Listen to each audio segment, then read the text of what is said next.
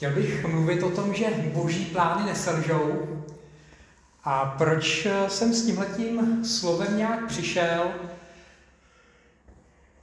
Je to možná i proto, když se člověk nějak rozvíde po tom světě kolem nás a po té naší Evropě, vyprávěla mi teďka jedna kamarádka, která byla v létě v Africe, jak je to vlastně zvláštní, když člověk je v té Africe, v té jakoby původně nekřesťanské zemi a vidí tam mnohem víc lidí, kteří opravdu důvěřují Bohu, pro Boha žijou, kostely, které jsou plný. A pak se podívá do Evropy a v druhé části léta byla ve Švédsku a viděla ty prázdné kostely. A co se stalo s tou naší Evropou? Že prostě to, co bylo křesťanský, tak najednou jako když není. Kam se ztratilo to evangelium? Co se stalo s tou církví? Znamená to, že nějak to evangelium přestává fungovat? Nebo že Bůh opustil Evropu? A tohle je něco, na co bych teďka chtěl trošičku dát odpověď, kterou jsem našel, nebo která mě oslovila apoštola Pavla, protože on řešil něco vlastně hodně podobného vůči svýmu vlastnímu národu, židovskému národu. A poštol Pavel v listu Římanům říká, že boží láska neselže a že nikdo a nic nás nemůže odloučit od boží lásky. Kdo nás odloučí od Kristovy lásky? Soužení nebo úzkost? Pronásledování nebo hlad? Nahota, nebezpečí nebo meč? Je napsáno, celý den jsme pro tebe vydáváni na smrt. Pokládají nás za ovce určené na porážku, ale v tom všem dokonale vítězíme skrze toho, který si nás zamiloval. Jsem přesvědčen, že ani smrt, ani život, ani andělé, ani mocnosti, ani přítomnost, ani budoucnost, ani moci, ani výšin, ani hlubina, ani žádné jiné stvoření nás nebude moci odloučit, nebude moci odloučit od boží lásky, která je v Kristu Ježíši, našem Pánu. Amen. A poštol Pavel v tom dopise mluví o té boží spáse, o tom, že Bůh už tam někde s tím Abrahamem začal nějaký dílo spásy, dal mu zaslíbení a ty sliby naplnil. I když to trvalo staletí, tak Bůh to udělá. A přestože my a každý z nás to můžeme potvrdit, jsme byli bezmocní ve svém hříchu. Neměli jsme co Bohu nabídnout. Tak Bůh prostě nás svojí milostí našel v té bídě, pozvedl nás, přitáhl k sobě a to Pavel nás tady pozbuzuje a připomíná, že není nikdo a nic mezi lidma, mezi démonama, andělama, mezi nebem a zemí, mezi tím, co se může udát, co by nás mohlo oddělit od téhle boží lásky. Nikdo a nic. Říkám si, ta boží láska je taková, že nás nepustí. A není žádná jiná síla, která by nás mohla oddělit. A to je osmá kapitola Římanů. Tam jako kdyby končil celou tu dlouhou cestu spásy a vlastně se raduje z té boží spásy a říká, nic si nemůže zničit, nic si nemůže přemoct, nikdo nám ji nemůže vzít. To je obrovská krásná věc. Ale potom začíná kapitola devátá, kde vlastně Pavlovi slova jsou o tom, že kdyby to šlo, tak by se radši oddělil od té boží lásky, aby byli spaseni lidi z jeho národa, který tu milost odmítají. Najednou z té radosti a chvály Bohu přechází vlastně k té bolesti. Bolesti z toho, že mnohý tuhle tu spásu nevidějí a odmítají. A dokonce ti, pro který speciálně to bylo určené který dokonce na to nějakým způsobem čekali. A přesto to míjej. A poštol Pavel dokonce klade otázku, neselhalo Boží slovo. Jestliže Bůh zaslíbil, že naplní ty zaslíbení Abrahamovi, tak jak to, že ty Abrahamovi potomci to nepřijali? Já myslím, že tuto otázku si můžeme v něčem položit vlastně i my, že na jednu stranu je to zázrak toho, že jsme Boha potkali a vidíme to a myslím si, že mnozí z nás vidí, to není naše zásluha. To prostě Bůh nás našel tam, kde jsme byli. Ale zároveň někde v nás může být ta bolest, proč ne naše rodina, proč ne naši blízcí. Nebo proč ne tenhle ten národ víc? Je to krásný slyšet, jak se Korejci modlej, je to krásný slyšet, jak je probuzení v Číně, ale co ty Češi? Tohle je zase jedno z těch míst v létě, kde jsem nad těma věcma přemýšlel. Je to na Českomoravské vrchovině. Tenhle kostelík je ve vesnici Svratou, u Svratky mezi Hlinskem, Poličkou, Žďárem nad Sázavou. A do tohle toho kostela chodila moje babička. Vlastně z té strany taťkovi, tak tahle ta babička byla z rodiny, kde se první lidi obrátili už u tolerančního patentu, těsně před ním. Ještě byl ve vězení nějaký ten pra, pra, pra, pra děda, tam si zpívali, že katolíci zavřeli. A vlastně, když přišla svoboda před těmi dvěmi sty lety, tak prostě tam byli tajní křesťani, tajní evangelíci, kteří chtěli Boha ucívat svobodně, číst Bibli, žít podle ní. Že prostě, i když to stálo mnoho vlastně problémů, tak na té vesnici nakonec prostě postavili kostel. Ty lidi tenkrát platili svoji církev, ale všichni ještě museli platit katolický církve. Na vesnici se jim často vysmívali nebo nadávali a prostě na takovýhle maličký vesničce prostě postavili kostel a ten kostel byl plný. A dneska je okolo tedy evangelický hřbitov, kde taky jsou i nějací moji předkové, ale ten kostel v podstatě je takovým prázdným monumentem toho, že kdysi tady byla velká živá církev. O víkend, nebo v minulým týdnu jsem byl se studenty v Letovicích a stavoval jsem se v Litomyšli na oběd, cestou zpátky. A zase to bylo město, kde vlastně celý čtvrtí byly plný vlastně lidí z jednoty bratrský. Lidi, kteří opravdu se zřídili tím božím zákonem, chtěli následovat Krista. Vlastně velká část města tím žila. A v podstatě celé to město nějak tím bylo protchnutý. A člověk si říká, kde to je? Co je s tím českým národem? A možná i osobně si to pak klademe, co ta naše rodina? Co ti naši blízcí? Na jednu stranu ten úžas, vděčnost Bože, že snašel mě, a na druhou stranu, co tihleti, mě blízcí, kterým bych přál poznat Krista, jako jsem poznal já, proč vlastně ne? A to je to něco, co myslím prožíval ten apoštol Pavel. Že prostě on byl žid, miloval svůj národ a Bůh ho povolal k té službě mezi pohanů, pohany a prostě on viděl, jak se pohaní obrací a přijímají Krista. Jak uctívají Boha Izraele, jak si zamilovávají písma. Jak tam dělá mocný zázraky a radoval se z toho. Ale zároveň viděl, že ten jeho národ, který po staletí tohle vyhlížel, Boha nějak držel, tak tu spásu odmítá. V deváté kapitole Římanů tam říká tohleto. Mluvím pravdu v Kristu a nelžu. A dosvědčuje mi to moje svědomí v duchu svatém, že mám veliký zármutek a neustálou bolest v srdci. Přál bych si, abych já sám byl zavržen od Krista, místo svých bratrů, příbuzných podle těla.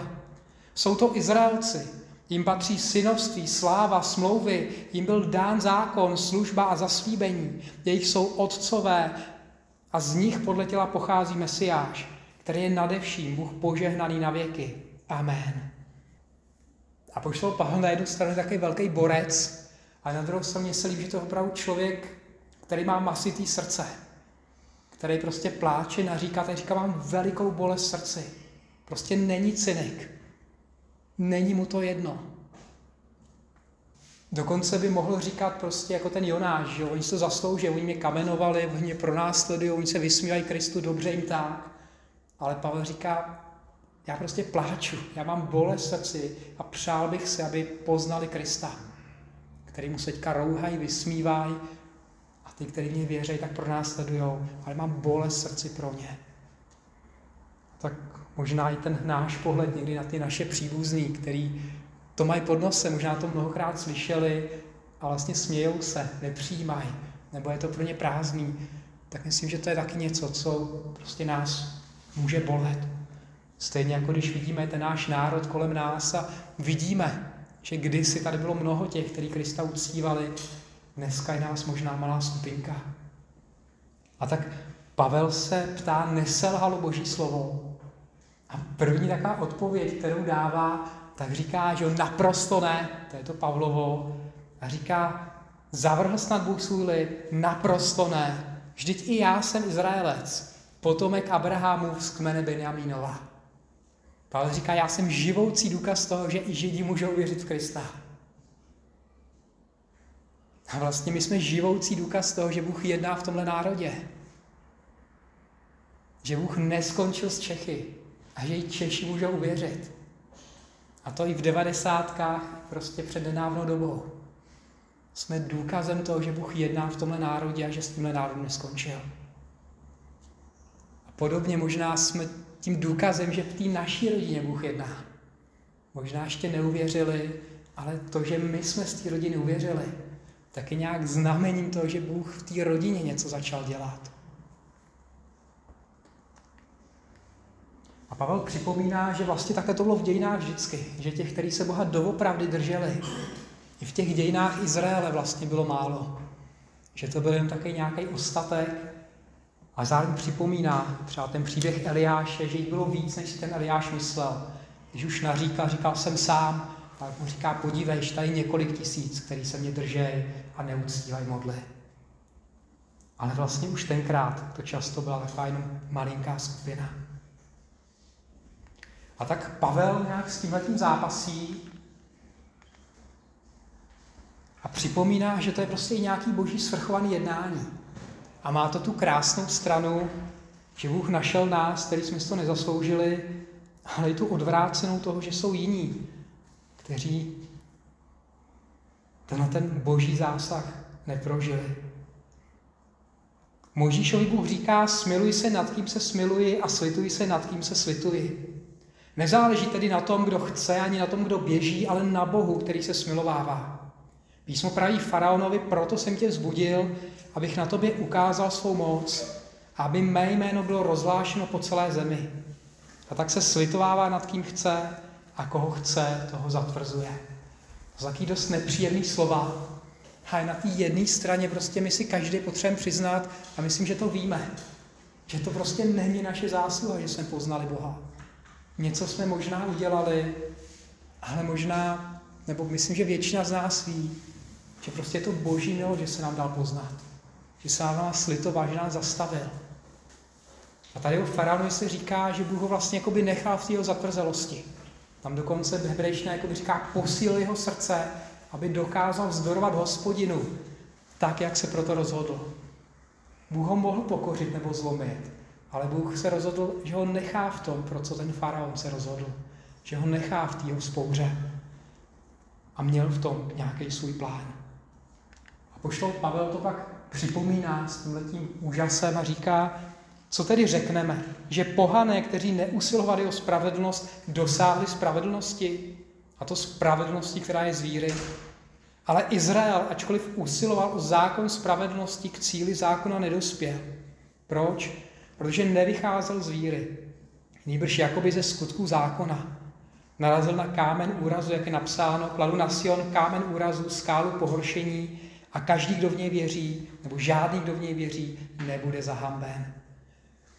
A tohle je takový nějaký to zvláštní boží tajemství, vlastně jako by té lidské vůle, svobody a zároveň té boží svrchovanosti.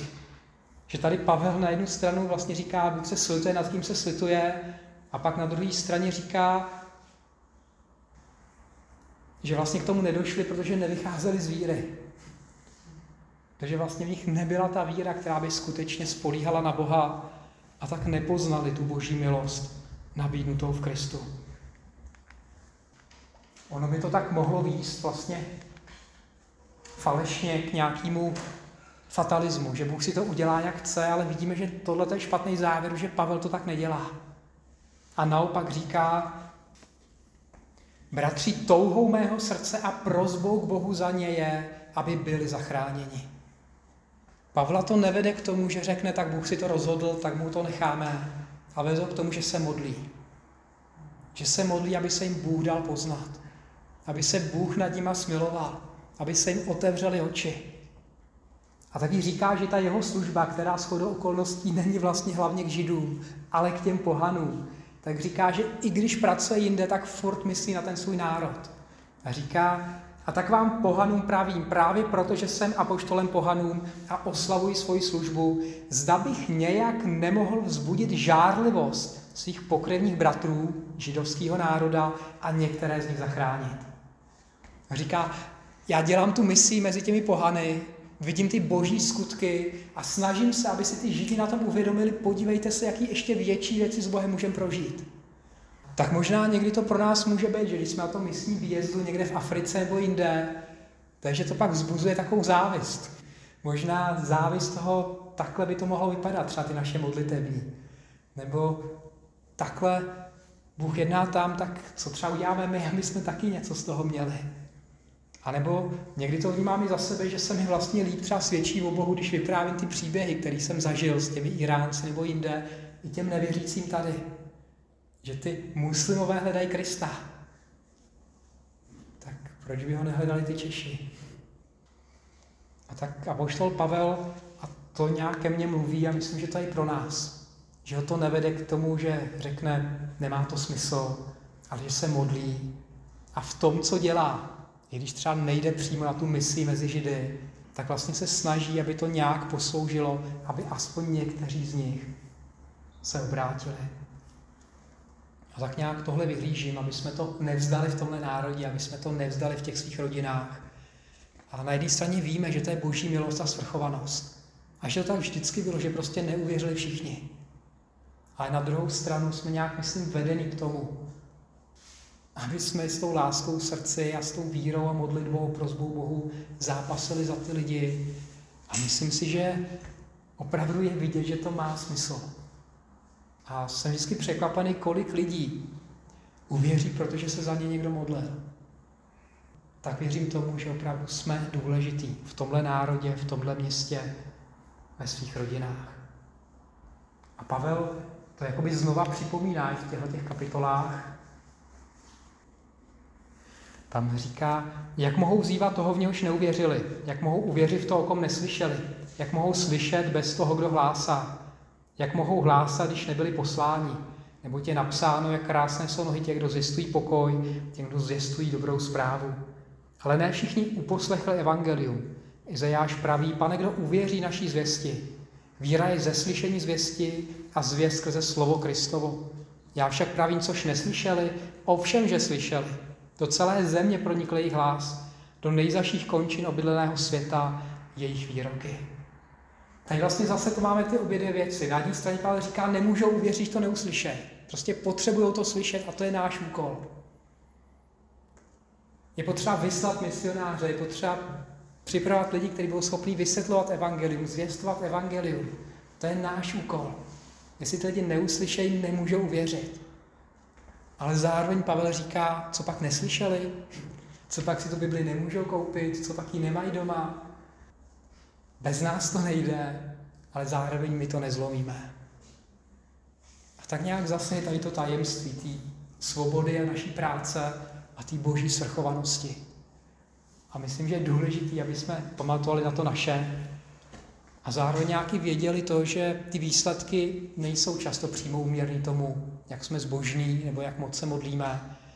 Možná, že by jsme byli v jiné zemi, tak tam nás lidi budou tahat a říkat, tak nám to řekni, my chceme uvěřit. A možná v minulosti ty časy byly a možná znova přijdou. A to je ta boží svrchovanost.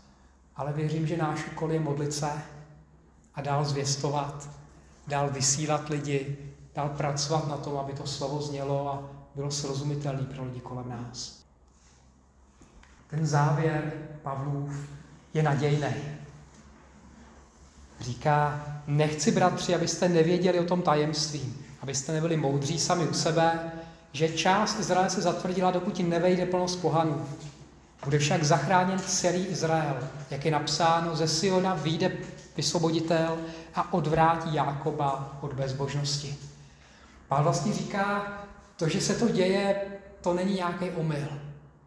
To je proto, že Bůh teďka dal čas vám pohanům, aby tady bylo probuzení, aby tady se to naplnilo a ten čas Židů taky přijde. Jestliže Bůh to zaslíbil Abrahamovi, zaslíbil to Davidovi, tak on to neskončí s tím národem. A tohle je pro mě obrovské jakoby svědectví o té boží velikosti a svrchovanosti, že ty Židi skoro 2000 let bez svého státu, bez ochrany, se prostě nerozpustili, nezanikli a pořád tady jsou. Že prostě Bůh na tenhle ten nevděčný národ, tvrdé šíje, tvrdého srdce, jak říkají proroci často, nezapomněl a ten svůj plán s nima naplní.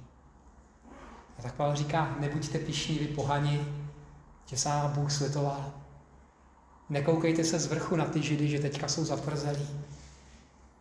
Tak je to jednoduché, když je probuzení si říkat, proč to ty druhý nemají, jsme lepší církev. Někdy slyším také to vzpomínání v 90. letech, jak se to dařilo, jak to žilo, ale já si nemyslím úplně, že jsme tenkrát byli lepší křesťaní, zralejší, duchovnější, ale prostě Bůh jednal ve své milosti. A je to tak jednoduché, když se daří se koukat na ty, kterým se nedaří. Možná se tak na nás koukají v Africe, co tady blbnem, že nevěříme v Krista. Proč se tak málo modlíme? Ale mám tu naději, že s tímhle národem Bůh neskončil. A znova v tom vidím nějak tu boží milost. Tu boží milost. Že prostě se nemůže chlubit ten, komu se zrovna daří. Je to prostě boží milost, boží čas. A mám tu naději, že s tímhle národem Bůh neskončil. Asi to nevíme tak, jako to viděl Pavel, že ten židovský národ to má v něčem speciální.